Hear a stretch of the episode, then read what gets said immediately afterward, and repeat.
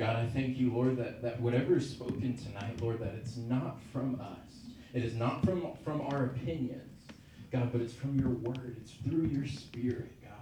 And I thank you that right now that no one, that no one will leave the same way that they came. God, I thank you that we open up our hearts right now. God, if there's been fear that's been stopping us from opening up our hearts, fear go in the name of Jesus right now. We are not afraid of change when you're bringing the change, God. We are not afraid of change when you're bringing the change, Father. So we open up our hearts. We thank you, God. We thank you, God, that you know us. That you know us, that you love us unconditionally, that we don't have to perform. No longer, no longer do we have to perform to gain your love, to gain any more of your love, God. Because your love is already unconditional for us. Thank you, Jesus. God, I thank you that I don't say anything that you don't want me to say, God. But thank you, God, for that. But thank you for your help. I need your help. We need your help tonight, God. I pray protection. The spirit of offense does not belong here tonight. The spirit of offense does not belong here tonight. Because change is going to come tonight. And the spirit of offense is going to try to come along with that. But it does not belong here tonight. And you have to go in the name of Jesus. God, I thank you for your peace. I thank you for your peace. God, that there's nobody worried right now about tomorrow. Because you say in your word that tomorrow has enough worries of its own. God, that your mercies for us are new every day. So we're not trying to live tomorrow. We're not trying to live tomorrow. We're done trying to live tomorrow. God, we're here right now with you. And we want, we want what you have for us. But God, we, we want to know you more. We want to know you in a deeper way. God, we want to seek you with all of our heart.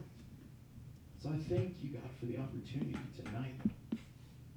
The opportunity tonight to walk out different, to walk out with change. The prayers that have been prayed that God win, God win, win. God, I thank you. I thank you that we can surrender everything to you today, tonight. God, and we just pray for your presence to, for, for your Holy Spirit to be here tonight. God, we allow you to have your way and to do whatever you want tonight. We give you permission to do whatever you want tonight. God, yes, we have a plan, we have an agenda, but your plan and your agenda is more important than ours. So we thank you, God, for that. I thank you, Jesus. Amen. Amen, amen, amen. Um, so tonight, um, you guys got the gist already. Um, there's a couple questions that I wanted to ask y'all. Um, and, and a couple things that you'll hear tonight um, from, from the people that are going to be speaking is, is what prompted us to change. Um, what prompted us to want to seek a change in our life. Um, why, why were we not okay with where we were?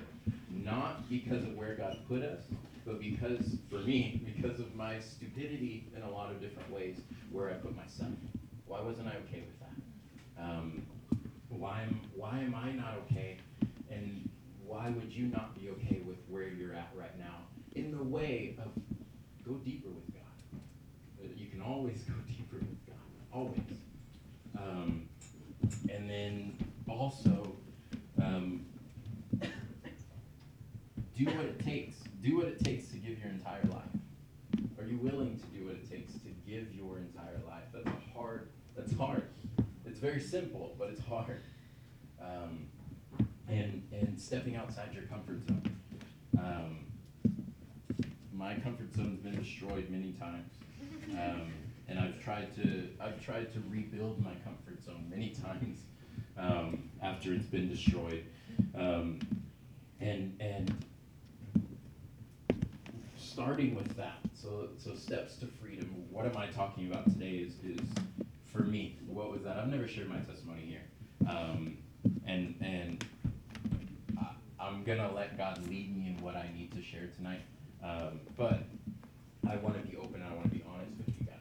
I, I love that. I love people that are open and honest. Um, and I, I do my best to be open and honest with you guys. Um, not everybody would believe that, and that's totally fine. Um, but I do my best to be open and honest with you guys. Um, as far as freedom and what God did for me and in my life um, was out of Psalms 139. When we were, when, when Steve let us know, hey, do you guys mind sharing, you know, freedom? I was like, oh yeah, we don't mind at all.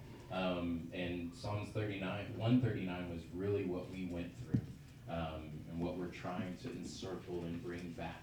Um, and my portion um, of Psalms 139 that, that is for me um, is the end, uh, verses 23 and 24. Search me, God, and know my heart. Test me and know my anxious thoughts. See if there is any offensive way in me and lead me in the way of everlasting. It was it was really easy for me. It was really easy for me to, to say that to God. God, search my heart. Search my heart, God. And I felt good saying it. Search my heart, God. Whatever you, whatever's in there, you take it out. Search my heart. Um, but when I was saying that, I didn't have the expectation. I didn't have the expectation, for one, for God to be like, yeah, this is something you didn't see. You know, here it is. Like, and I've heard stories of people saying that, like, God revealed to me something that was in me that I didn't know. Because we we like to say we know ourselves the best, right? We know ourselves better than any anybody else in here. I know myself better than y'all know me. You know, we, we like to say that very quickly. Um, and and I like to say that very quickly, is I know myself. I know if there's something bad. I know if there's something good, and I know how to fix that um, based on what God's word says. This is in the past, right? How I was talking and thinking, um, and there was a time where I didn't I didn't even know I didn't even know that I was lost. Okay, every story doesn't have to be you're lost. I didn't know I was lost. Um, I was I was happy with, with where God had me, and and I was thinking that I was where God wanted me to be, so I was smooth sailing. You know, people people think you know it's it's they don't like the roller coaster ride. They just want to make sure it's a straight, steady you know life. Yes, thank you God. Um, and I felt like I was there. I was like, finally, you know, just just just steady. Um, and I was fine with that. I was content with that. I didn't need anything else. Um, and then when I was about 17 years old, um, and and and to be open and honest, in this time frame, I was in pornography. In this time frame, I was stealing from people. In this time frame, I was lying all the time. Okay? How could I think? And I, I was honestly thinking that I was okay. That's crazy. That is crazy. And and that's why it's that's why we need freedom, right? Is is the reason why I needed freedom is because I didn't know. I I didn't know I needed freedom. And I'm not saying try to find a way that you need freedom tonight. That's not what I'm saying. Um, and I, I, just God's just prompting me to say that. So um, it's not what I'm saying. And and I told God I was like after after I started going to church services and pastors that I didn't know, evangelists came and prayer lines. I was a part of the prayer lines and everything like that. And every time they got to me, started prophesying, "You're going to be a preacher one day. You're going to be a preacher one day. You're going to preach God's word. He's called you to preach God's word." Um, and with a two-month time frame, there was three different ministers that I respected um, that were saying that. Um, after the first one, I was like, you know, okay, cool. Um, and then the second one came, and I was like, what's wrong with these people? Then the third one, I got upset. I was like, no, I'm done. Goodbye, God. Deuces. Is this, it, I, I told God, I said, if this is what you have for me, I don't want any part of it. Um, and so I turned my back on God. I turned my back on God. And when I turned my back on God, nobody else knew it.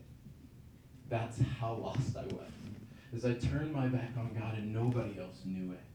I knew how to do all the all the going by the motions. I knew how to do all of it. I knew how to do all of it. And and when I turned my back on God, I told him, I said, if that's what you have for me, I don't want it. Um, and and God loves me. So he wasn't like, all right, I guess if you don't want it, sure, fine. He loves me. So he sent people. He's gonna keep sending people. Um, he's gonna you're going to always have a desire um, for something more because we were created to glorify God. Um, so if you felt like there's just, you feel like you've done everything you can do, but that desire is still there, something's still there, and you don't know what that is, and it won't go away, as much as you pray, as much as you try to do everything you can think of, it's because God's still calling.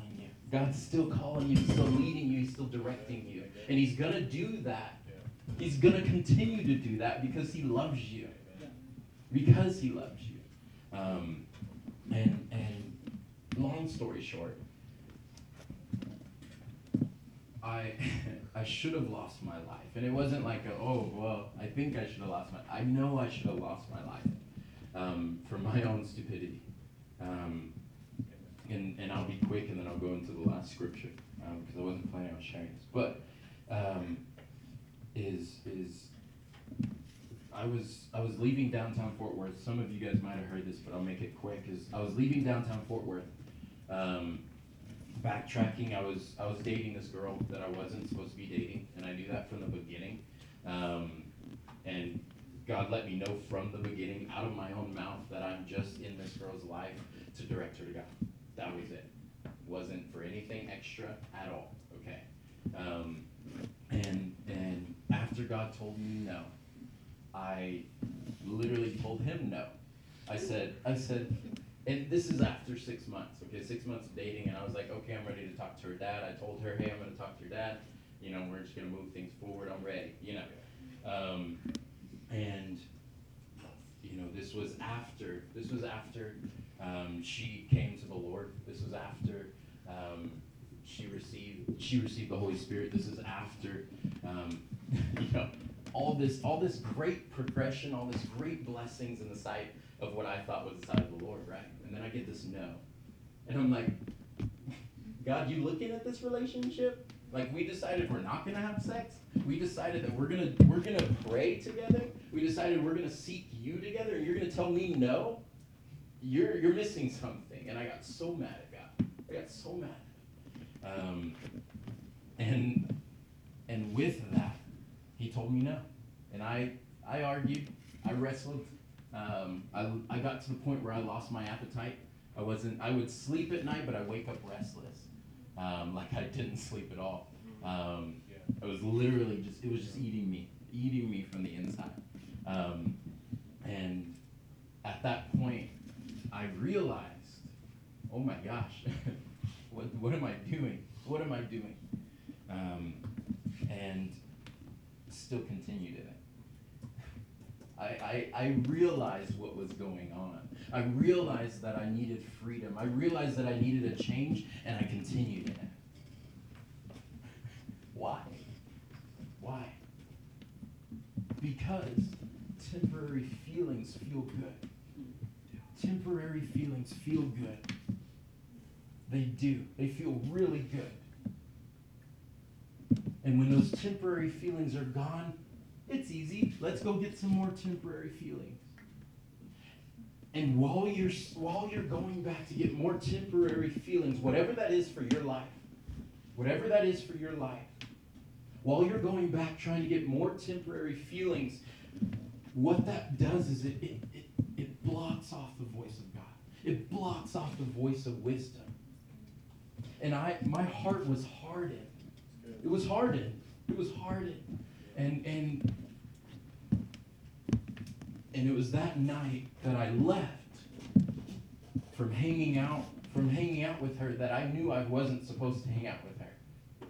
Um, and that was the first night. Sorry. The first night that I left, and I didn't feel any conviction. That was the first night I left, and I didn't feel any conviction. And I said, finally, finally, God's left me alone. Finally, that's what I said. That's what I said. And I regretted that so much. And God's forgiven me for it. But just thinking about it, how dare I do that after everything that God's given me? So I said, finally. I was on top of the world. I was so happy. So happy. I had my windows down. I was driving 60, 70 miles an hour leaving downtown Fort Worth. Everybody was going slow that day. and and the, I was in the far I was in the far left lane. I needed to get in the far right lane. That was where the exit was, and it was on a bridge exiting. It was one of the U-turn, slow down to 20 miles an hour kind of thing. Um, and as I got over, and it was a down slope, I came back to reality and was like, "Oh no, I'm going too fast."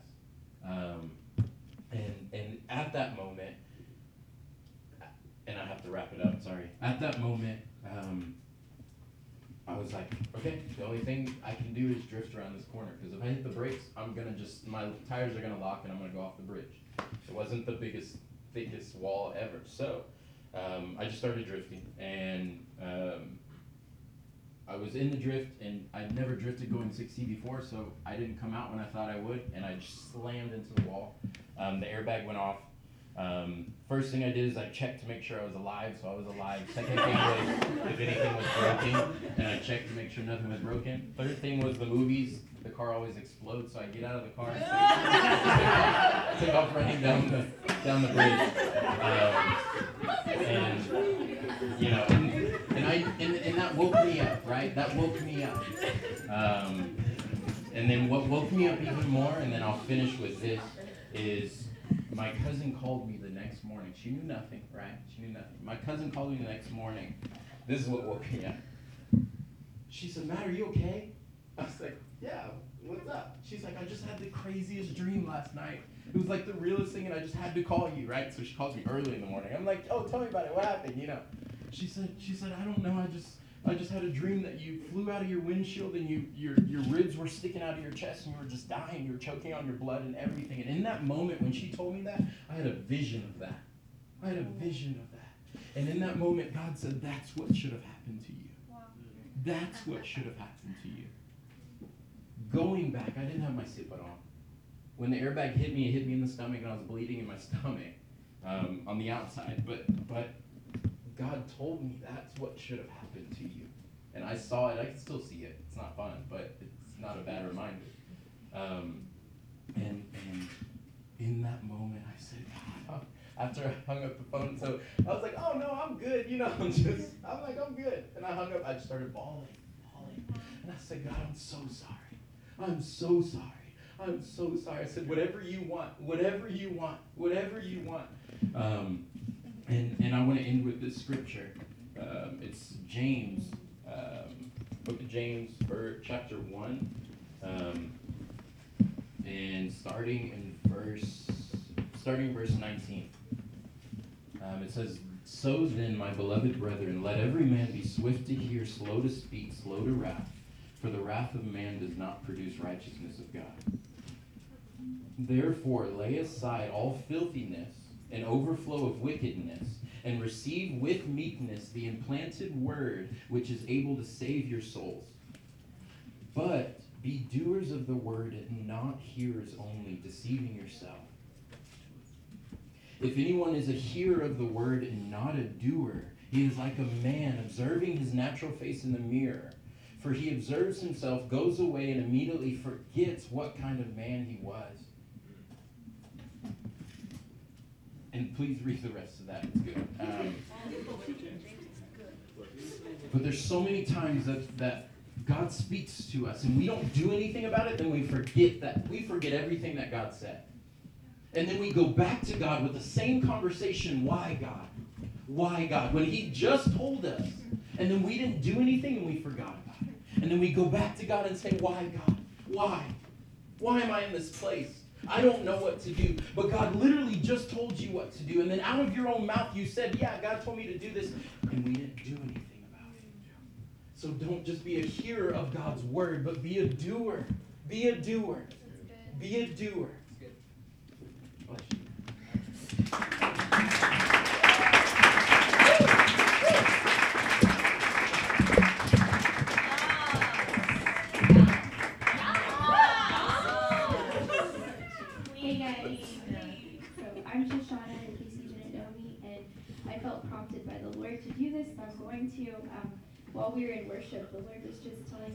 He wanted me to make a public apology to those of you who have been hurt by the Christian community and the church.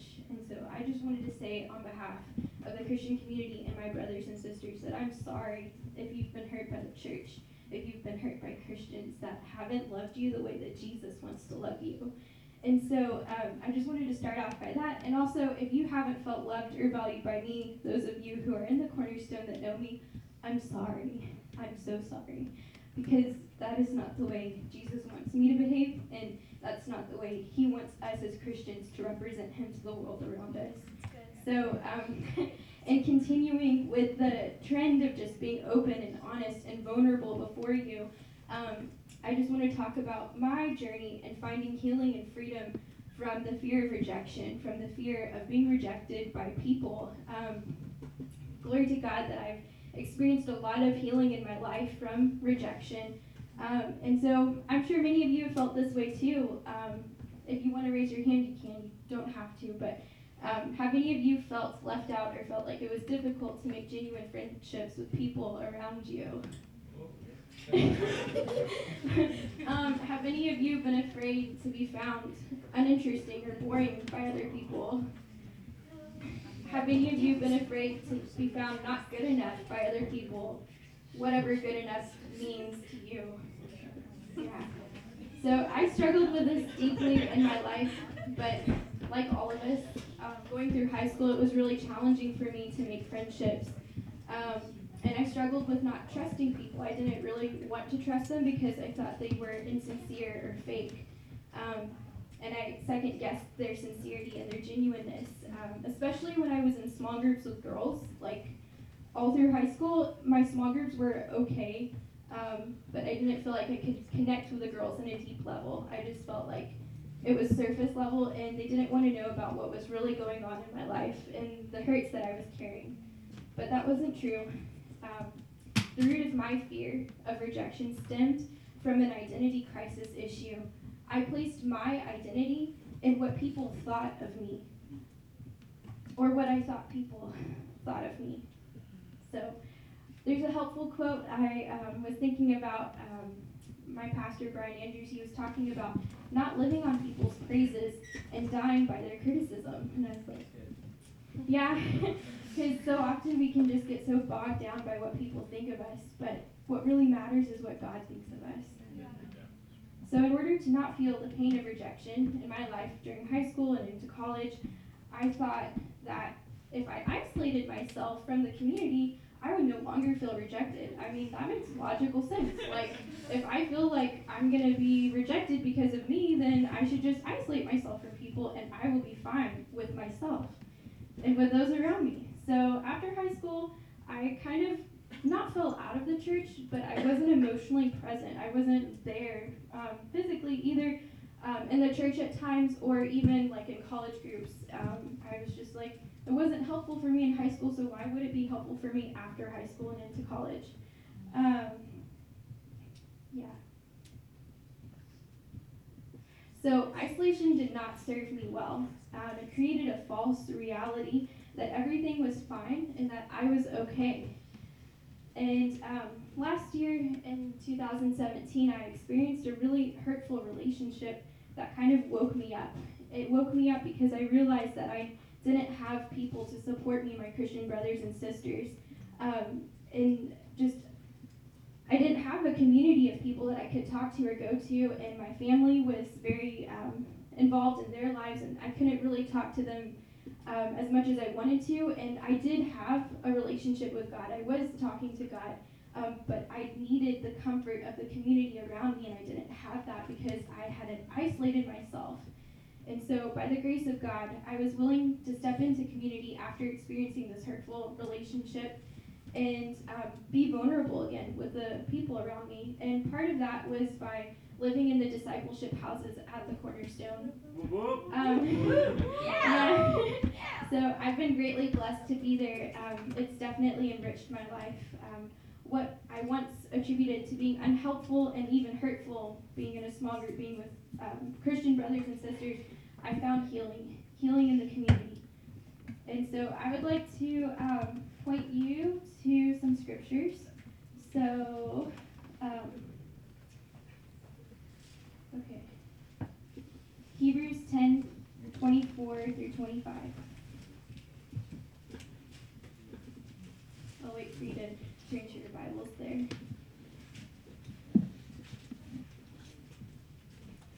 Okay. And let us consider how to stir up one another to love and good works, not neglecting to meet together, as is the habit of some, but encouraging one another, and all the more as you see the day drawing near. Our days are drawing near. With each breath, we get closer and closer to the end of our life. And um, it's so important that we stay in community with each other. And um, so I encourage you to be a part of a small group, be a part of a life group here in the Cornerstone. Go to church, guys. It's not bad. It's good. It's helpful. Make friends. Um, I know that some people feel like going to church or being in a Christian community is pointless. It's not. And if you feel like you're not going to be accepted, it's a lie. It's a lie that the enemy wants you to believe because he doesn't want you to experience um, the community so that way you can grow stronger together. Um, we can't fight this fight alone. We have to do it together. So be intentional with your time. Don't wait for people to invite you. Invite yourself. Yes. Do it. Yes. Do it. Be vulnerable. Share what's bothering you. Share your life with people. Um, if you don't share, people won't know what's going on.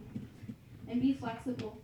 Be ready to let God interrupt your life. Let Him interrupt your life with people.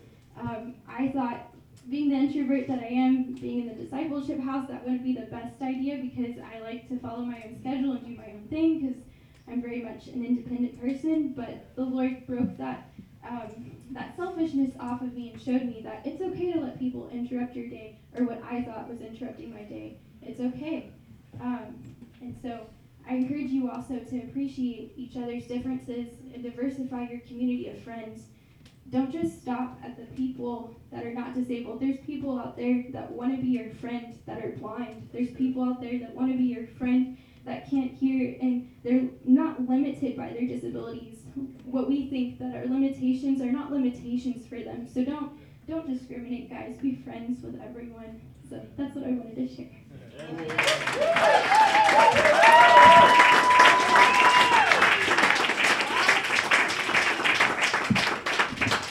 a second queen. Shalom. I live in the Shalom house, so Yes. say shalom. Well, I mean, just let me say.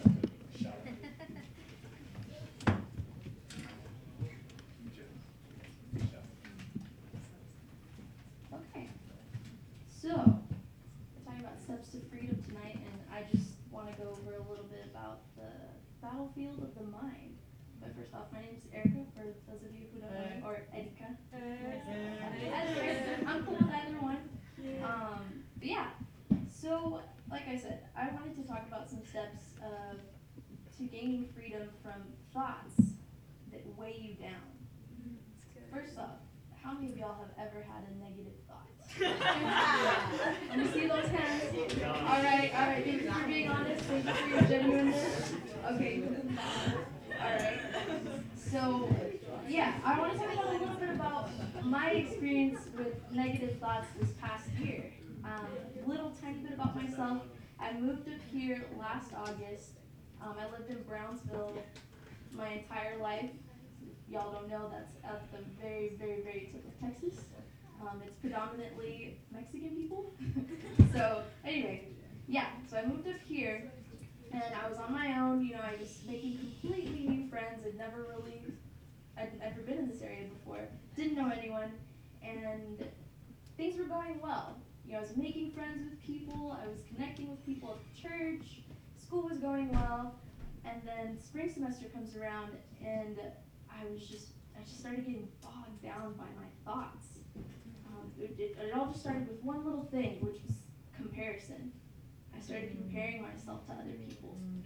And oh my gosh, that was all I needed. that was all my mind needed, especially um, just being in a place of transition. You know, the enemy was just so ready to like. Mm. Um, anyway, so yeah, it was to the point where I couldn't even function anymore. Um, I'd gone through depression a couple of years ago, and I felt it coming back. And I was just praying and asking God, like, God, I don't, I don't want to get, I don't want to fall back into this. You know, I, I don't want to take meds for this again. Like, no, I don't want this again. I was, I, I, put, I wrote down, I was like, I was so sick of tired of being sick and tired. Maybe y'all have felt like that before. Um, yeah. So, like I said, it was just debilitating. Like, I couldn't, I couldn't really, I couldn't do anything. It was weird, and I felt insane. I felt crazy, and I remember telling God, like, God, I, I feel like I'm losing my mind. Am I losing my mind? You know, not, I didn't really share this with too many people. People knew, the friends around me knew that things were were off. Um, but I wasn't communicating with them well. You know, I would just say like, yeah, I'm, I'm, Okay. Yeah, I'm, I, I'm kind of kind of down today, but but I'm okay. And you know, they prayed for me. And I was like, yeah, yeah, I'm, I'm good. And then there came a time where I was like, I'm not okay, and I don't know what to do. Um, and you know, people were still praying for me, but um, I guess the steps that I started taking towards towards that freedom of the mind was was crying out to God, literally just crying on my knees. I don't know what to do, Lord. Um, and then he, he showed me. He just started revealing things to me. Um, and he was like, rebuke this. This isn't from me. Rebuke this. And so I just started to. I took the authority in Jesus' name and I commanded, you know, my thoughts to be to be in alignment with the Lord. And I commanded, you know, any any any thoughts that were lies from the enemy to, to be gone in the name of Jesus. And I just kept doing that. And then God showed me the next step. And the next step, He was just like, just start praising me. Just start praising me. Just start start thanking me for things. And so I did. I, I like I can picture myself. I was I was home alone. I was in the kitchen and I was like just sobbing. and I was just just praising Him. And I was like, thank you, Lord. Thank you for this house. Thank you for the people in this house. You know, thank you for for for the life that I have right now. That I'm not you know on the street and I was just praising him and praising him, and and then I felt another prompting, and he was just telling me, started telling me, um, start fasting. I was like, what? Because I'd never really fasted before. I'd never really, you know, studied that or knew too much about it. Um, but I was like, okay. So from that moment, you know, I stopped. Um, I had stopped, you know, my meals because I was just like, all right, Lord, I want to focus this desire on you now. And when I get hungry, I just want to press into you even more because I want you to, I want to, I want to hear you clearer and die to my, my flesh, you know, die to my mind. And so I started doing that, and God just started. It was so cool, guys. Like it was so cool. God just started showing me little things here and there, um, and I want to share. I want to share just some of those thoughts that I was struggling with really quick. I want to go back to that really quick. Like I said, comparison, which led to jealousy. Um, that was a huge thing. You know, the, the thoughts of why can't I be in a relationship like everyone seems to be around me? Um, I started comparing myself to leadership around me. You know, being like, well, why are these leaders getting all of this praise within this ministry? Like, you know, I want to be praised for something good. Um, all of those kind of things. Uh, yeah. So, like I said, now moving on. Even even in you know I'm not going to tell you that all of these things were like a quick fix. You know, God was prompting me and showing me things step by step. Like I said, you know, the fasting led to scripture, um, which I want to share with you guys. Second Chronicles 20, 22. That's this is like solid. I love this so much. So it's the story of uh, Jehoshaphat, and um, I'll just read it really quick. Okay. As they say, oh, wait, I'm sorry. No, no, no, it didn't go away. Okay, I think I got it. He began to sing and praise. The Lord set ambushes against the men of Am- Ammon and Moab and Mount Seir who were invading Judah, and they were defeated. So basically, like I said, Jehoshaphat was like in this bind, and God miraculously defeated the whole army that was against them because of the people's obedience to praise him. So, going back to the praising led to the next step, which was fasting, which is where God revealed scripture to me to start focusing on. Um, and then another scripture was this was like a really big deal for me too. Is um, Psalm 22 3. And this one's pretty short, and I highly encourage you guys to memorize this one too. Um, it's really simple. It just says, He inhabits the praises of His people. And guys, when, when we start praising the Lord, the enemy can't be there. He hates it. He hates it. And so when we praise the Lord, it invites His presence. It's not that He's not with us, He's always with us. God is always with us. But when we start praising him, he's like, yes, and he's just there. It's like it's so solid. It's like a like a like a glue, you know. Um, so yeah. Okay, one more, one more scripture I want to mention, um, and I'm sure a lot of y'all know this. Philippians four six through nine, and this one I just I'm gonna read this over you guys. Do not be anxious about anything, but in every situation, by prayer and petition, with thanksgiving, present your requests to God. And the peace of God, which transcends all understanding, will guard your hearts and your minds in Christ Jesus. Finally, brothers and sisters, whatever is true, whatever is noble, whatever is right, whatever is pure, whatever is lovely, whatever is admirable, if anything is excellent or praiseworthy, think about such things. Whatever you have learned or received from me or seen in me, put into practice, and the God of peace will be with you. So I just claim that over you guys right now. Do not be anxious about anything and focus your mind on the things that are of the Lord, that are excellent, that are praiseworthy. Um, so, yeah. I'm sorry, there's one more. 2 Corinthians 10 4 through 5 says, The weapons we fight with are not weapons of this world. On the contrary, they have divine power to demolish strongholds. We demolish arguments and every pretension that sets itself up against the knowledge of God, and we take captive every thought and make it obedient to Christ. So, with all those scriptures, prayer and meditation were key weapons for me to, to gain freedom from my own mind and victory in the battlefield of my mind. So, I'm just gonna like recap praying praying, taking authority in the name of Jesus over your mind, over your thoughts. That's the first step. It's you know it's it's not too not too hard. You know I feel like memorizing scripture is a little bit difficult sometimes. So praying, first off, that's what I suggest for your first step. Um, there's a really cool quote from Thomas Edison. Uh, there's this book that I was reading during this time from uh, Joyce Meyer. It's called The Mind Connection. Really good book about gaining victory over your mind. Um, the quote is Our greatest weakness lies in giving up. The most certain way to succeed is always to try just one more time. So that's what I mean when I'm saying, like, talking about praying and stuff. Don't give up. Keep doing it. Even if you feel like there isn't anything that's changing in your mind and you still feel like you're psycho, keep praying. Keep, keep telling the enemy to go away. Um, and then as for praising, keep doing that too. you know, keep thanking the Lord. Keep track of, of things that, that you're grateful for from the Lord. Um, and then the biggest part of this is meditating, memorizing scripture. Um, and then if the Lord leads you to fast, cool, do it. But don't do it unless He calls you to. um, yeah. And then just repeat. Rinse, lather. Keep doing it. Um, but yeah, uh, so that, that's basically what I wanted to share with you guys. It's really, it's really hard. It's a real struggle, the mind. Um, and I feel like it's a struggle that a lot of people don't share because you can't see it.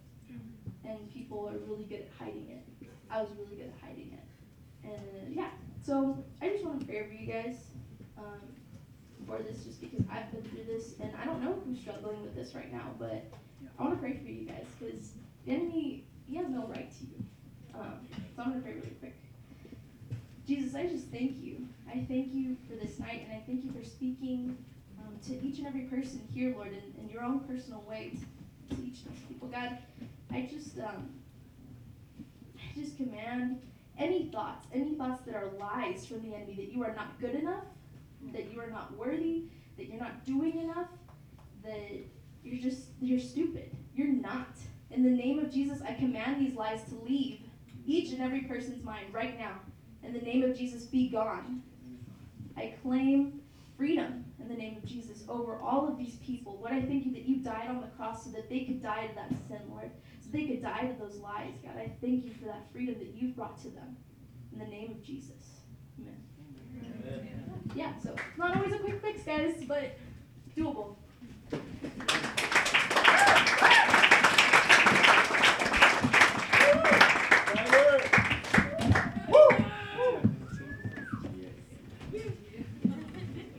Okay, so I'm going to talk about uh, Old Testament. Well, not old. It's still old. So. still uh, so for like growing up as a kid, I always enjoyed serving people, and that was something that, you know, I, I found pleasure in. It wasn't like a chore. You know, somebody was like, "Hey, can you come help me rake my yard?" or "Can you help me do this?" It was always something that I'd be like, "Yeah," like I genuinely, you know, felt joy in helping people, and so I would I would help people and I would do it, but I never realized that part of the reason I enjoyed it was because of the attention I'd get or like how it fed my own identity. And so I, I began to wrap my own identity up based off of how I served people. And I mean it got to a point where there was times where I would I would be serving in some situation and I wouldn't stop until they would acknowledge the things that I was doing. And I didn't realize I was doing that, you know, that that's something that was revealed to me later. It's like that's why you work so hard, know.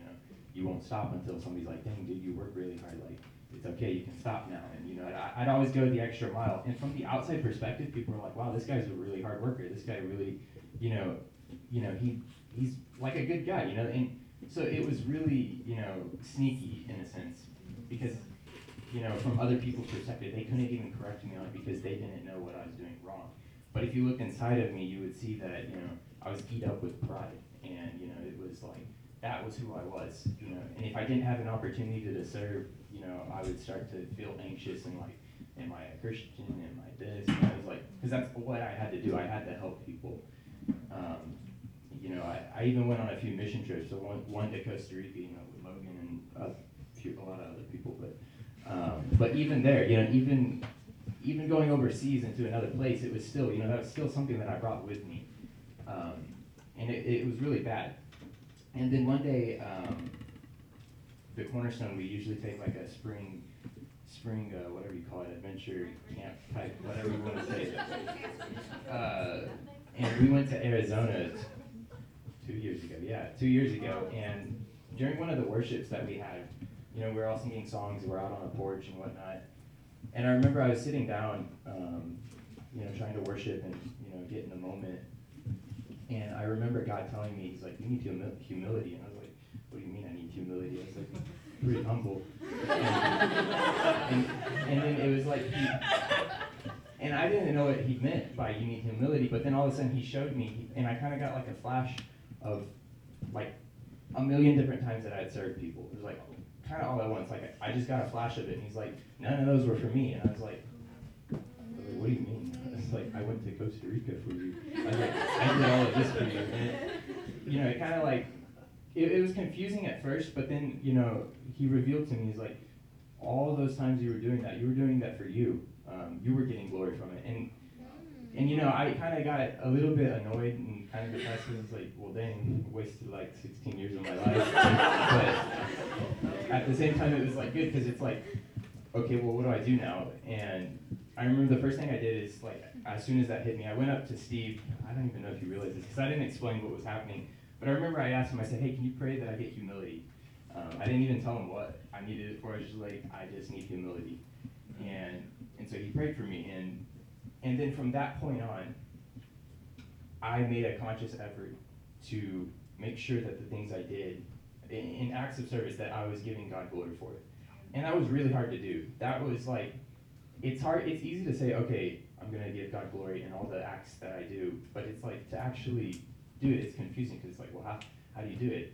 And so one of the things that I did, you know, we're talking about steps to freedom, and so I guess you could say one of the steps that I took was maintaining a relationship with God. Number one, seeking after Him. You know, if you seek after Him, you know, you're going to be more like Him, and one of those acts is humility. So, I mean, that's kind of an obvious. You should be doing that as a Christian, anyways. But um, I would also make a conscious effort, you know, if there's an opportunity to serve, to pray beforehand and be like, God, check my heart and make sure that the motives within me are pure, that I'm not doing this so that I get glory. And I said, I don't want glory for this, or I do want glory for it, but I don't want it. You know, it was like Yeah. that mixed motive. I was like, make my heart right, because if I do this right now, I'm gonna get glory for it.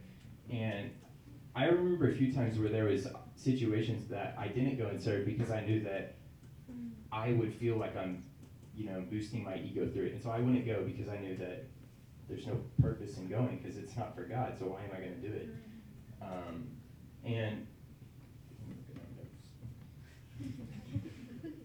yeah, so I want to kind of segue that in, not so much to uh, like acts of service. I mean, if y'all struggle with that, well, now you know. But uh, I want to talk about how to be on guard of the deceitfulness of sin. Because you see, I was deceived into thinking that what I was doing was good, and then God revealed to me what that was wrong. And but the problem is, is that for all that time, I thought I was doing good, and I didn't realize it was bad. Um, that's why they call it deception. You don't, you're deceived. And so, how do you not be deceived? How do you know what's true and what your real motives are? Well, like you can go back to the verse that Matt shared at the beginning, um, Psalms 139, uh, 23. You know, search me, O God, and know my hearts. Know my heart. I only have one. Uh, test me know my anxious thoughts, um, and see if there be any offensive way uh, in me, and lead me in the way of everlasting. It's like if you pray that, you know, um, why wouldn't God show you? You know, He doesn't want you to live a, a life where you're deceived. And, you know, as you seek after God, um, it's kind of like a light. Like imagine a light. You know, you have these lights. The closer you get to it, the brighter it is. You know, the more things are illuminated. You take the light away, and then it starts to get blurry and dark. It's the same way. Actually, yeah. I mean, never mind. I thought the light was off. God dang it. Um, Turn it off right now. so, in the same way, if as you're seeking God, you're as you draw near to Him, you're going to see things that are within you that you didn't see before. Um, and this is this is just a good verse just to meditate on because you know we don't want to live our lives in deceived. We want to live our lives open and honest. And if there's anything in us, we need to confess it. Um, and then that also brings me into the point of confessing your sins to others. That's important. Um, I should know the verse. It's in Second Timothy, but it's you know confess your sins one to another, and then you'll be healed. And you know that's kind of what I thought of like whenever I went to Steve. You know, and I was like, hey Steve, I need humility. You know, it's like okay, I'm gonna go and humble myself and tell the pastor that hey, I need humility. You know, like I mean, in and of itself, that's humbling, and that's an important facet to have. You know, because then it you know then you go from being deceived to being hey people, look, I have this problem, I need help. And you bring it out in the open. And yeah, that is my.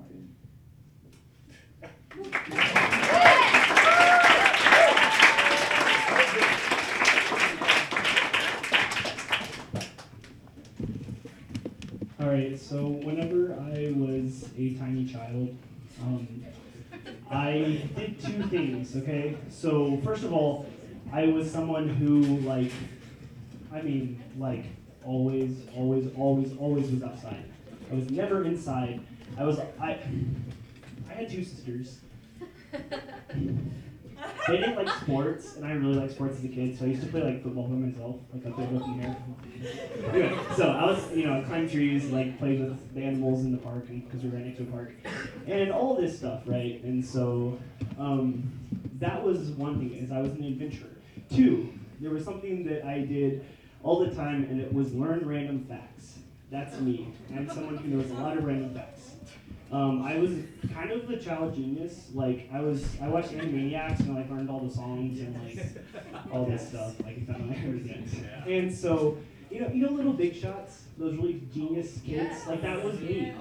And something changed. I don't know what happened, but my this kind of went down. But thanks. Good. Anyway, so I don't know what happened. And anyway, though, I one the two things that I always did was I was always outside and I was always super happy whenever I came back and there was dinner. I loved it. Like I was so thankful for my mom at such a young age, being like, "Oh man, there's dinner. I've been outside all day, and been inside. And nice dinner." I was really thankful. And then also, I love to tell my parents random facts. Did you know that hippo milk is pink? Did you know that I just learned all the capitals of the world? I know all the presidents too. And my parents would always listen to me, and was just like, "Oh yeah, yeah, yeah." They'd be like, they would have so much grace for me. They'd be like, "I'm so proud of you. It's amazing." So, so one of the things that you know on Saturdays, Saturdays was the day to play. Didn't have any school, obviously. So I used to, used to used to come into the house after being out for so long. And my I, I always wondered why my dad never ate with us, but he sat at the table with us. Never really could figure out. And he, and whenever I asked him, you know, like you haven't like I haven't seen you eat all day. He's like, what I'm doing is I'm turning my heart to God. I'm choosing to sit with y'all and, and fellowship with y'all and talk with y'all because I love y'all. But I'm just not going to eat. And I was like, okay. And then there was there was other times where I would just be walking around the house and I'm like, Dad, I just learned something really cool. And it wasn't something that cool. It was just another random fact. And while he was working on the computer, while he was, you know, in his room, kneeling down, I would tell him something and he would stop and he would say, That's so great. And then, you know, a couple of times I'd be like, So what are you doing? And he's like, I'm doing spiritual disciplines. And I was like, seven years old and I was really smart, but I didn't know what that meant. And I was like, okay. So, so, you know, it was kind of an inside joke with our family, you know, 11 years or so. so whenever all my sister, my two sisters were in the house, we were like, oh yeah, where's where's dad? He's like, oh, he's doing his spiritual disciplines. and like, oh, that's great. And so like at five o'clock, you know, at five o'clock in the morning, he would wake up and go walk around. He still does it. Goes and walk around the park, and prayer walks and talks to God for one hour before he goes to work. And then he he sits in his room for an hour at night praying to God. He has a little sign with a clothes hanger that says, "Please don't come in. I'm talking to God." And like, um, so so all these all these this idea of spiritual disciplines, which was a very big word for me, I, I began to use it and I began to really understand it. Well, it wasn't until like this last year where I started applying it. So so one thing that I never understood, you know, you know, cancer came into our family. My my dad was hospitalized for like four months straight, and I didn't see him for like I only saw him like once once a month for like four months, and he was you know in and out of the hospital, and there was you know my my grandma died, and like all this stuff happened, and every single time I saw my dad, he was always praying. He was always being with God, and I would sometimes would joke around. I really would joke around and be like, "So did you do your spiritual spiritual disciplines?" He's like, "Of course." And you know, and so you know, what are spiritual disciplines? Well, it's it's anything that that you do that is it is godly. So you know, it, it's what Erica talked about, which is fasting and, and being in the Word and, and prayer and being with community.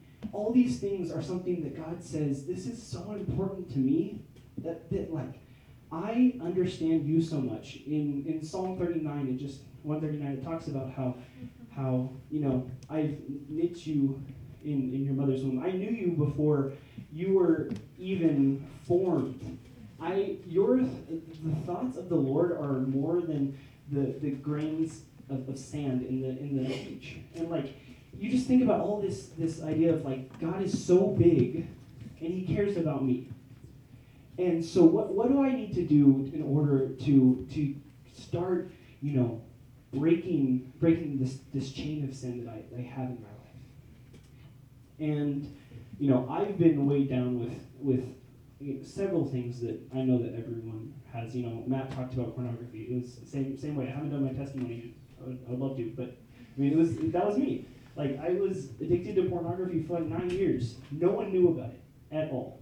And God broke chains one night, and He did it in a pretty epic way because whenever I came out the next day, I was like, "Whoa, this is a different world," and it was amazing.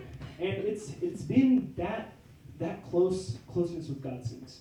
And so what I found is that whenever I go to the Word, whenever I realize that my identity is no longer this identity of, of lust, I, I know that this is not me thinking, and it's not God thinking because He wouldn't give me that. He wouldn't tempt me, but but it's it's it's the, it's the devil.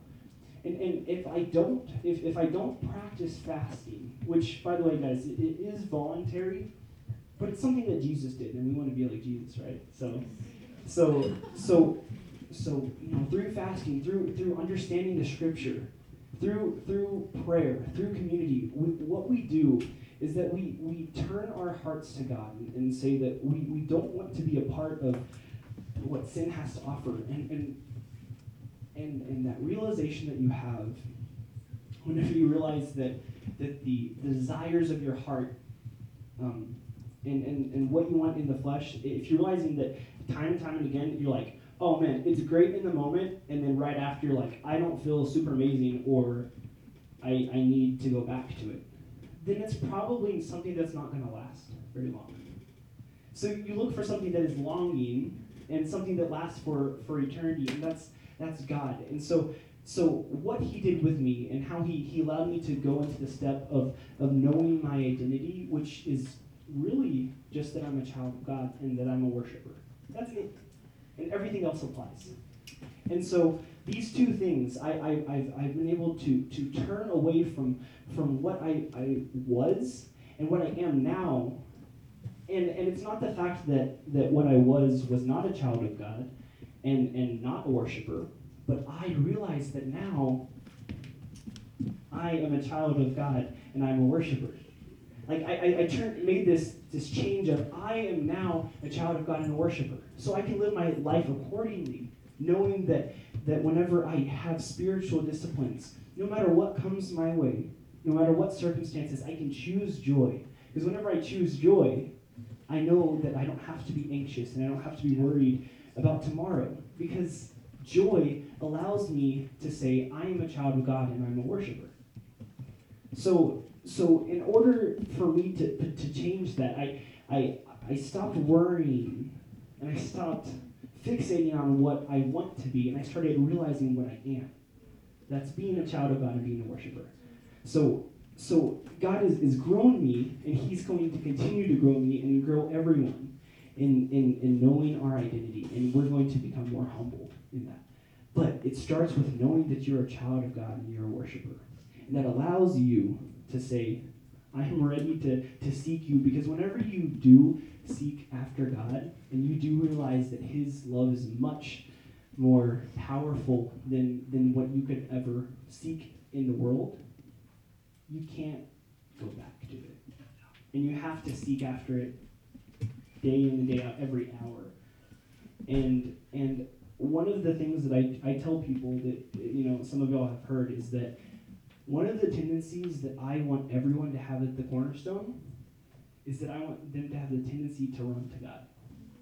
So whenever you are in you know you are by yourself where you're in bed whenever you're you're alone whenever you're with people whenever you're in classes whenever you're at work whenever you're at church everything that you do you turn to god whenever you're in the shower god gives me a whole bunch of like like revelations in the shower i'm like whoa that's crazy and anyway so um, everything that, that is, is, is you're, you're building a tendency to turn to god and and if you begin to understand your identity that you are a worshiper and you are a child of God, there's nothing in this world that will satisfy you fully, and there's nothing in this world at all that will stop you from, from knowing that, that you are a child of God and you're a worshiper.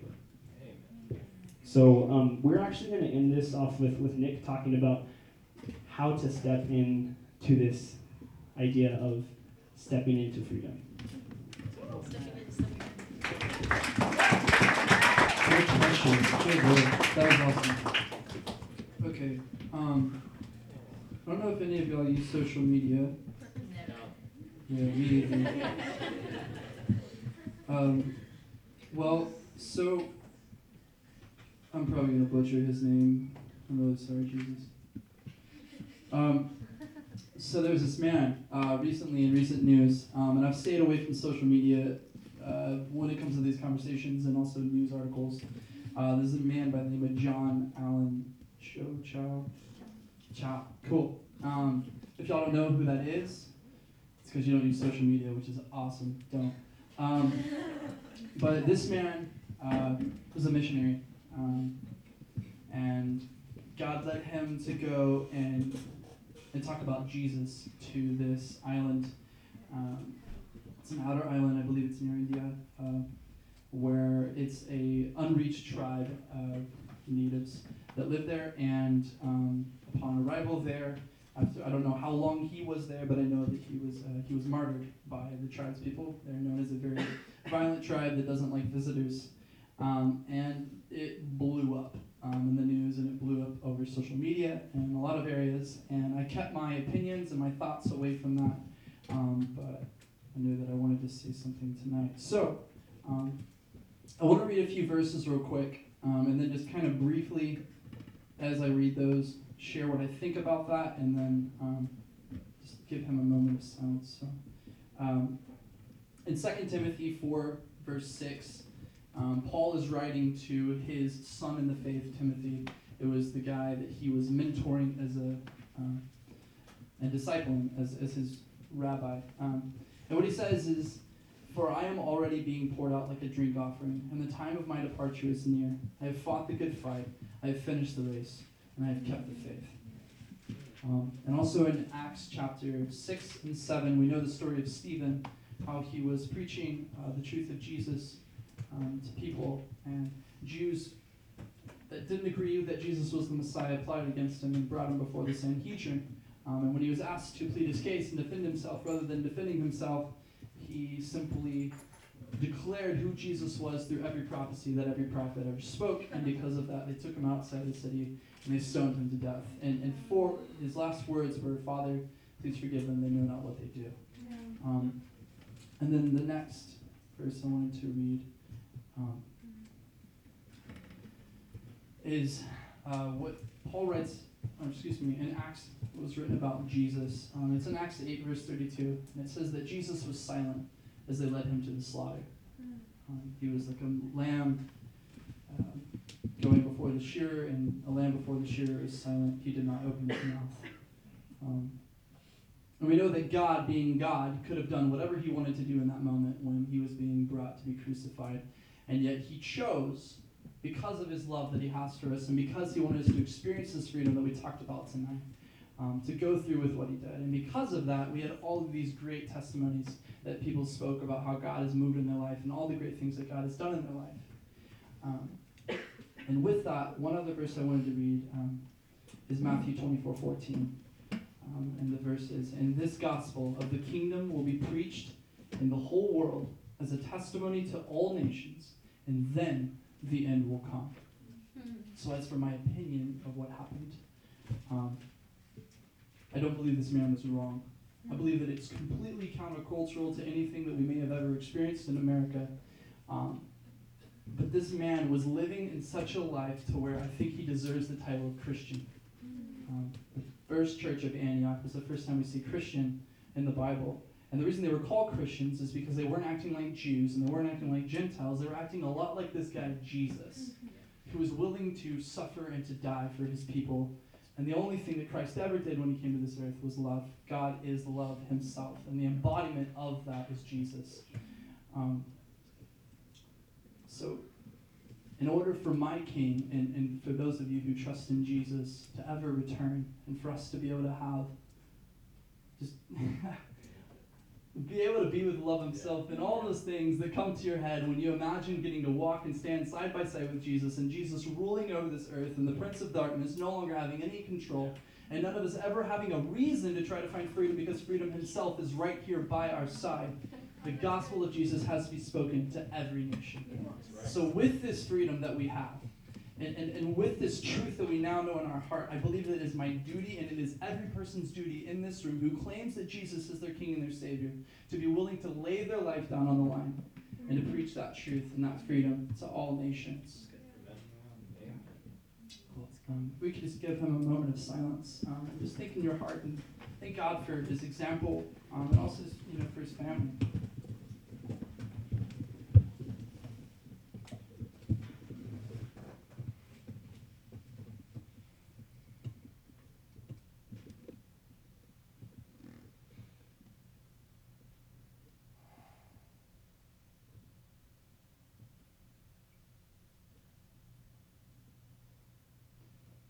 Abba, we belong to you. Father, I thank you for John's life. God, I thank you for the example that he has set for each and every person here. God, I thank you that through his sacrifice of his life, that it stirred up conversations in many rooms across the earth like this. God, I thank you that for freedom that we can have because of you, because of your life, Jesus, that we can have freedom in your name And we have the opportunity to be able to walk in that freedom because of what you've done and what you're still doing in our lives. God, I ask you to begin speaking to each person's heart in this room.